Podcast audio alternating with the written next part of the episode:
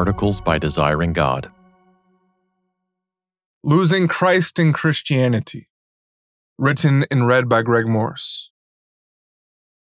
The question sounds strange at first, but I've come to ask it of myself recently. Am I in danger of losing Christ in my Christianity? Among those of us who truly know Jesus, love Jesus, believe upon him for eternal life, have we lost our first love? Does the greater light now shine as the lesser in our hearts? Has he traveled unnoticed from his place as the great object of our souls to an adjective, modifying other pursuits? Books on Christian living sell today. Books on Christ himself usually remain in stock. Can we still say in truth, my soul waits for the Lord, more than watchmen for the morning, more than watchmen for the morning? Is the one thing we ask of the Lord to gaze upon his beauty and converse with him. If he returned today, would it feel like an interruption? Or would he only interrupt us asking each other, Have you seen him whom my soul loves? Do we feel the pain of his absence? Do we miss him? Of late, I have peered less over the walls of this world, waiting for his coming. Instead, I have busied myself with good and even godly pursuits, those that are from him, to him, and through him, but are not him. To my surprise, I realized I began to lose Christ, of all places, in my Christianity. And losing sight of him here seems subtler, easier. I shall attempt to describe how we can lose sight of him in a few places most precious to us in the gospel, the scriptures, the pursuit of holiness, and in the church. Have we lost him in the gospel? I've misplaced Jesus in the gospel when the gospel becomes faceless, when it becomes part of an equation where gospel plus faith equals heaven. Michael Reeves gets at this when he writes that Charles Spurgeon preferred to speak of preaching Christ than preaching the gospel, the truth, or anything else, because of how easily we reduce the gospel or the truth to an impersonal system. Christ himself is in person, the way, the truth, and the life, the glory of God, the life and delight of the saints, the bridegroom that the bride is invited to enjoy. If I do not keep guard, the gospel and the truth can be reduced to a bloodless, pulseless science. Against this personless scheme, Paul describes God's gospel as that which God promised beforehand through the prophets in the Holy Scriptures concerning his Son was descended from David according to the flesh and was declared to be the Son of God in power, according to the Spirit of holiness by his resurrection from the dead, Jesus Christ our Lord. Romans 1 1 through 4. Paul did not dedicate his life to a static formula, but God set him apart for the gospel, the gospel concerning his Son. This gospel, God's power for salvation, is the good news of a person, Jesus Christ, the long prophesied Son of David, crucified for sin, resurrected in power, and ascended to the right hand of the Father, soon to return. Have we lost him in the scriptures? You search the scripture because you think that in them you have eternal life, Jesus told the Pharisees and it is they that bear witness about me. Yet you refuse to come to me that you would have life. John 5 39 and 40. Have we learned bad habits of Bible reading that imitate these blind Pharisees? Ask yourself, what have I seen in the Bible lately? You may answer that you've learned about contentment, how to suffer, or how to better love your wife. You may have explored the disciples' boldness in the book of Acts or gleaned from the minister's heart in the pastoral epistles. You may have bent low in humility while traveling through Philippians, or been taught to pray in the Psalms, or contemplated your assurance in 1 John. All good lessons. Next, ask yourself what have I seen of Christ lately? What about Him has emblazoned your heart and satisfied your soul? Which of His words have captivated your attention? Which of His excellencies have harpooned your affections? What about His cross has humbled you? What if His resurrection has sustained you? What if His return fixes your eyes upon the skies, waiting? I suspect with most of us, the first question will be easier to answer than the second.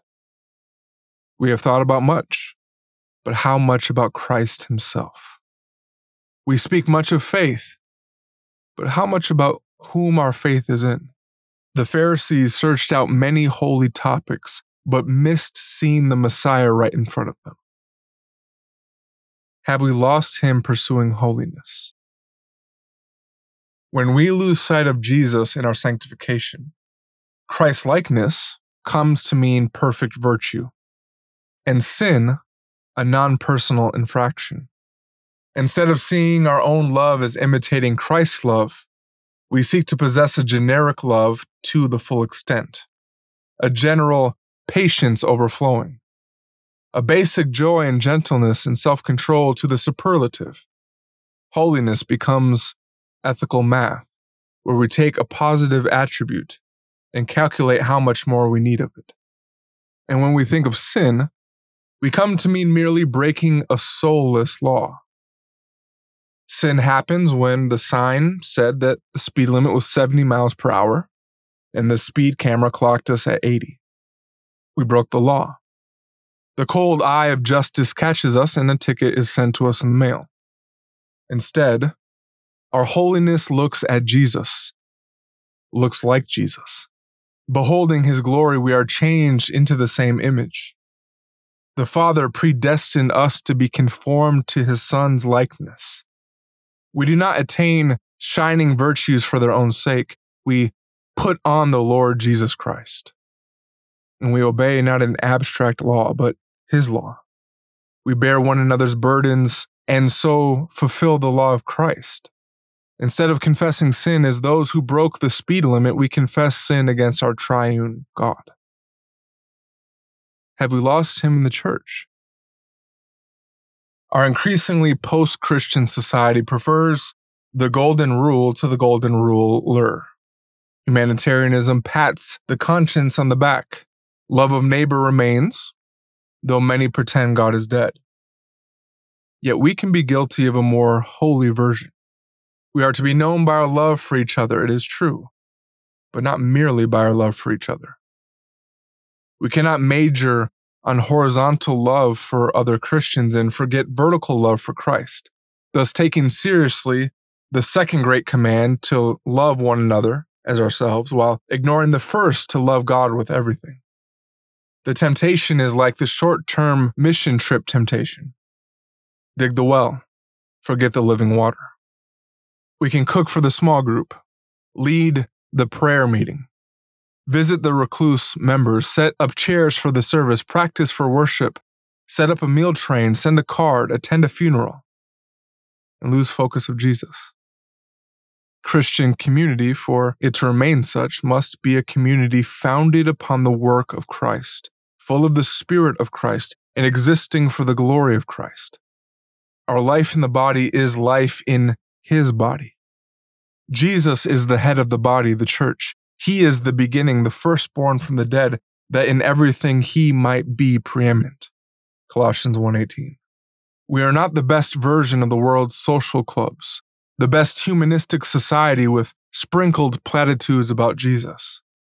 We remain his possession, his sheep, his bride. As the king leaves, so goes our lampstands searching the unsearchable. The study of Jesus Christ is the most noble subject that ever a soul spent itself upon, writes John Flavel. Those that rack and torture their brains upon other studies like children weary themselves at a low game. The eagle plays at the sun itself. The angels study this doctrine and stoop down to look into the deep abyss. The angels never tire from gazing upon the King in his beauty. Have we? Christian, though you have not seen him, you love him. Though you do not now see him, you believe in him and rejoice with a joy that is inexpressible and filled with glory, obtaining the outcome of your faith, the salvation of your souls. 1 Peter 1 8 and 9. To know him is heaven on earth and the very heaven of heavens. The saints' eternal happiness is to see God in the face of Christ and to become like what we see. Heaven orbits him. Will we settle now for a Christianity malnourished of Christ? Let's spend our lives beholding his manifold glories.